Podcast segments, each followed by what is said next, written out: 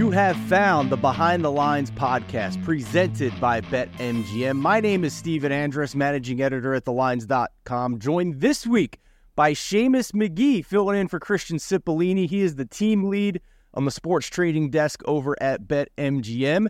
In this show, we are going to look at the week that was betting in the National Football League for week number two, the biggest public wins, the biggest public losses. We'll also look at the early week lines over at BetMGM for week three. And then a question at the end for Seamus on one team in particular's move up Super Bowl futures at BetMGM. But first of all, Seamus, how are you? Great to have you on the show. Appreciate you filling in. Thanks for having me. Really excited about it. I've heard all about it from uh, Christian doing it over the years, so looking forward to it. Absolutely. A good old Irish boy, descent of the Emerald Isle, just like I am. So uh, we'll get along just nicely here, my friend.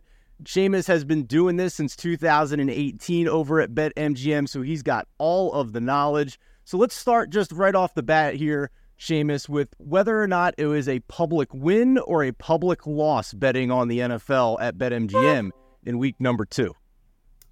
Well, it's a good weekend for the book. So the public didn't have a great weekend this week. I mean, uh, just like week one, really, it's it feels like uh, the past two weeks they've uh, they've had a good run on college football, and then the NFL's kind of came back. But uh, granted, this week we had a good college football weekend. To be fair, with especially Colorado not covering by uh, more than three touchdowns. But uh, no, it was it was another winner for us. Uh, the public did have a few games that they did win on, but the bigger decisions went our way this week.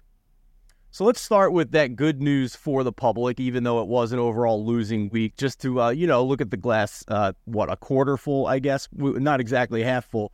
But uh, ha- what were some of the games that the public got you on? So it was really three. First was the Chiefs at one o'clock covering against the Jaguars. A lot of people expected them to bounce back, which they did got in control that whole game. Uh, then the Cowboys uh, beat the Jets uh, by about 20 points. That was uh, another good one for the public. A lot of faders of Zach Wilson out there. And then uh, Dolphins on the Sunday night game was definitely a win for the public. You know, from talking to Christian before the season, we kind of predicted that you guys would have a hard time writing tickets on the Arizona Cardinals to to to cover the spread this year. And I'm guessing that this is going to be one of the games that was among the the highlights of the biggest public losses in week number two. So, uh, t- am I right or am I wrong? And then what others were included as well? Definitely right. Giants are right at the top of the list. Uh, kind of a bad beat. I mean, they were down 28 points, so I don't know if you want to give it the bad beat title, but uh, they, the hook definitely come into play there. Uh, Bengals was a bad one for the yeah. public. Ravens winning outright was huge. Uh, Broncos, another team, everyone thought they'd bounce back at home against the Commanders this week. Uh, they that was a big loser for them. Uh, then Chargers and the Lions. I mean, Chargers mainly I could see just because you know bounce back. I think a lot of people don't like the Titans this year. Uh, but as far as the Lions go, I mean, we have so many customers in Michigan who love to back the hometown team. So pretty much every weekend we're going to need whoever's playing the Lions.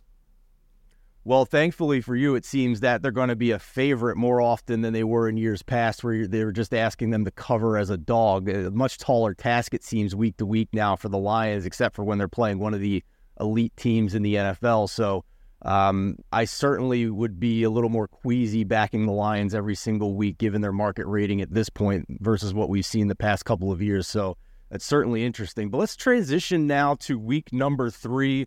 We record this show on Tuesday mornings just to give you an idea of, of what these spreads are at that point, just give you a little date stamp there. So we're going to look at the uh, the early week lines, the spreads, and the totals. And as always, Seamus, we're going to start with Thursday night football.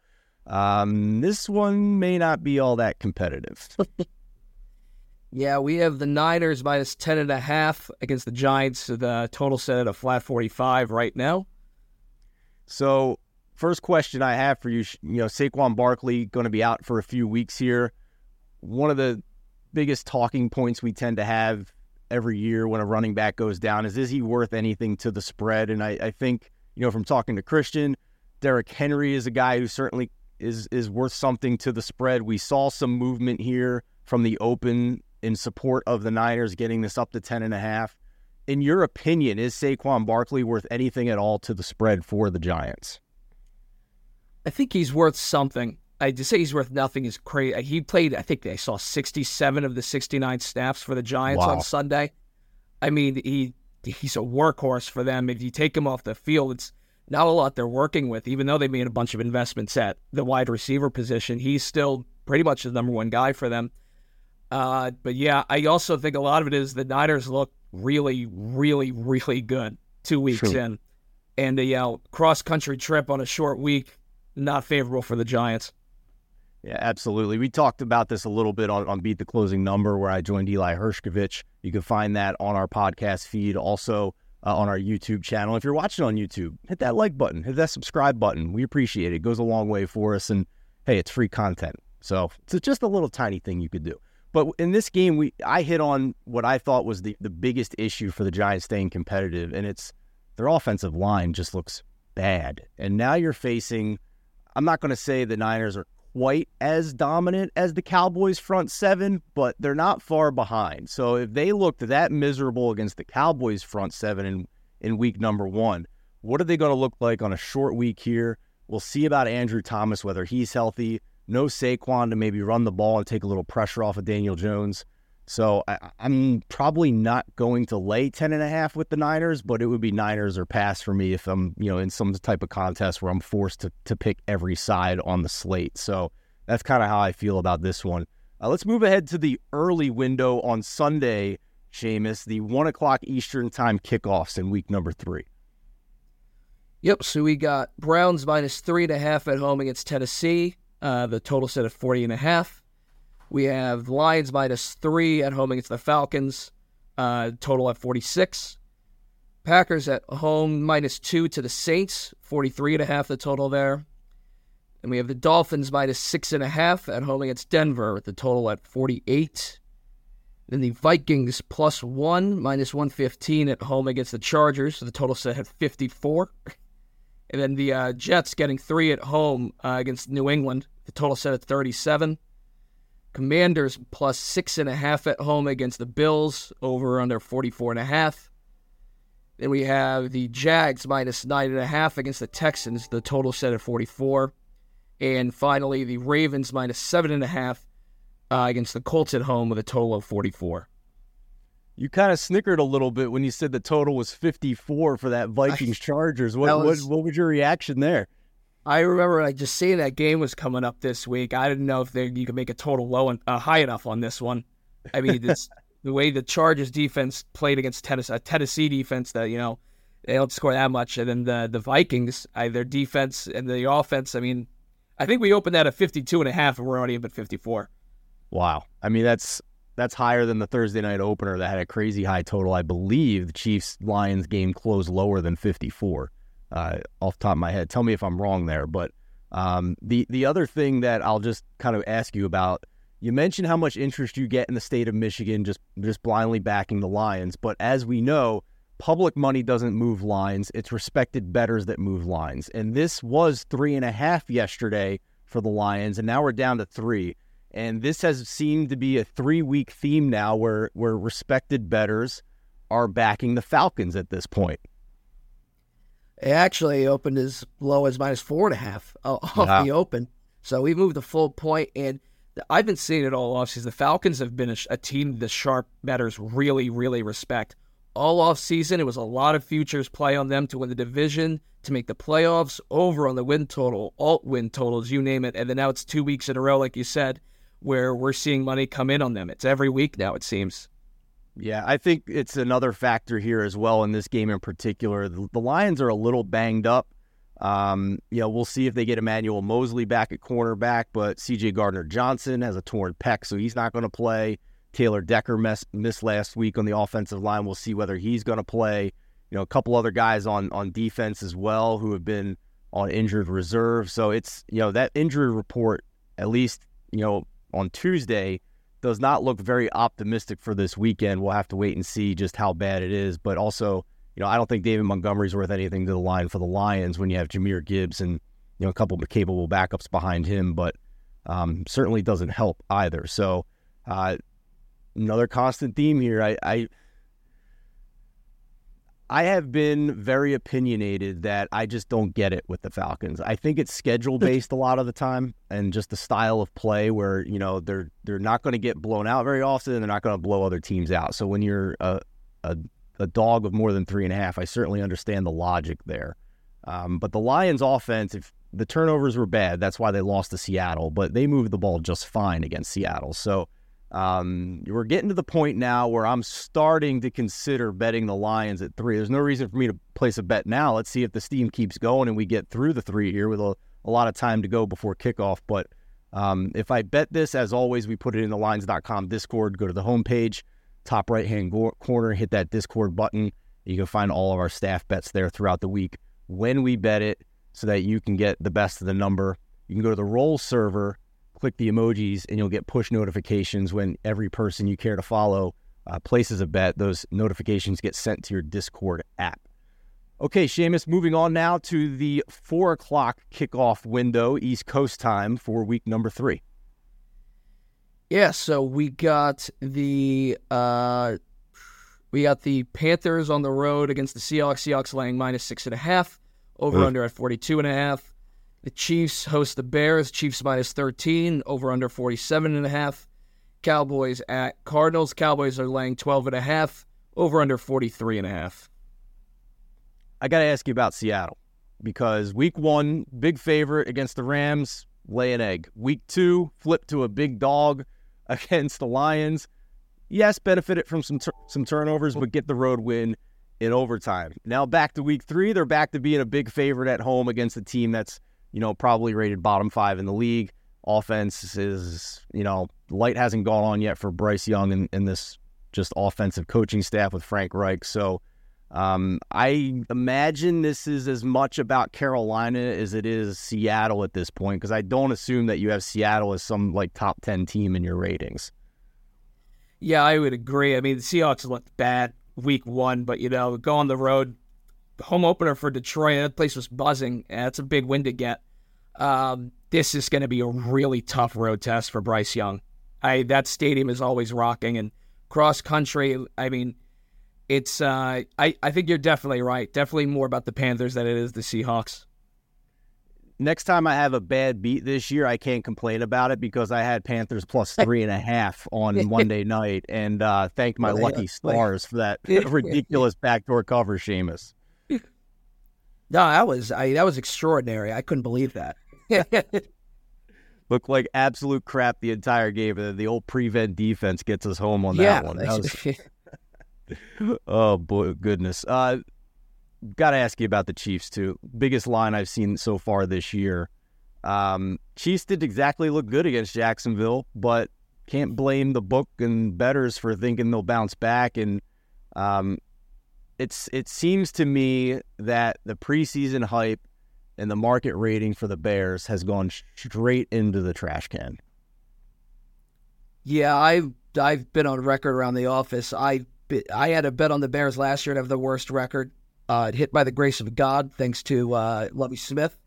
But uh, coming into the year is the same thing. You know, I I think guys like Fields and guys like Kenny Pickett people just go in. He's like, oh, it's year three, so he's just going to get better. When it's you know he has to have a Josh Allen type leap, who is the exception, not the rule in this league, to be good. And I mean, he it was terrible what you saw on Sunday. I mean, the second half, I I really felt bad for the guy. He he looked really lost.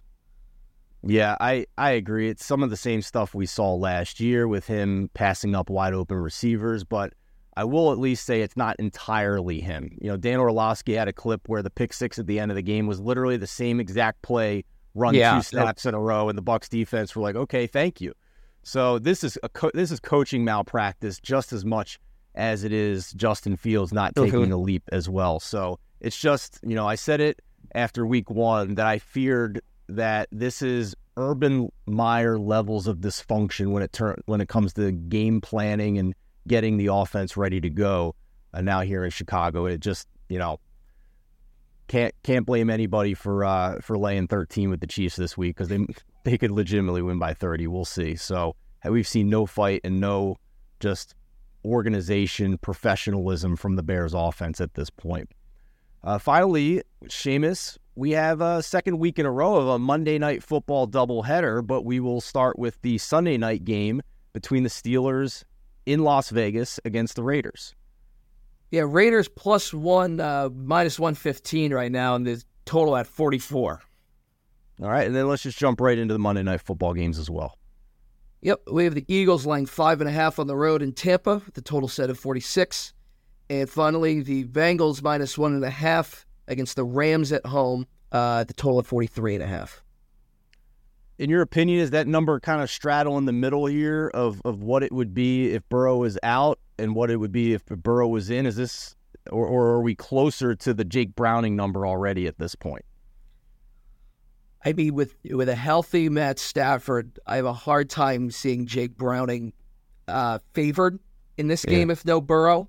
Because I think you're right. I think we're we're we're still we're inching towards that. But uh, I mean, it was sharp money all day with the news coming out about Burrow. Yeah, fair enough. I mean, this was seven on the preseason line in favor of the Bengals, and then before the Schefter tweet, we were looking at Bengals minus three and a half. So we're through that P number of three and I 100% agree with you. I think the Rams close a favorite here if, if Burrow is confirmed out or maybe even earlier than that, doesn't practice on Wednesday, doesn't practice on Thursday type situation. So uh, certainly interesting there. Before we let you go, Seamus, let's wrap up with a quick look at Super Bowl futures. And I just want to get your opinion here, maybe your observations of what you've seen of bets coming in the first couple of weeks of the NFL season, because you guys at BetMGM leave this market for Super Bowl futures open constantly. It's open during games, during the week. So you're taking bets 24 7, 365 on this market.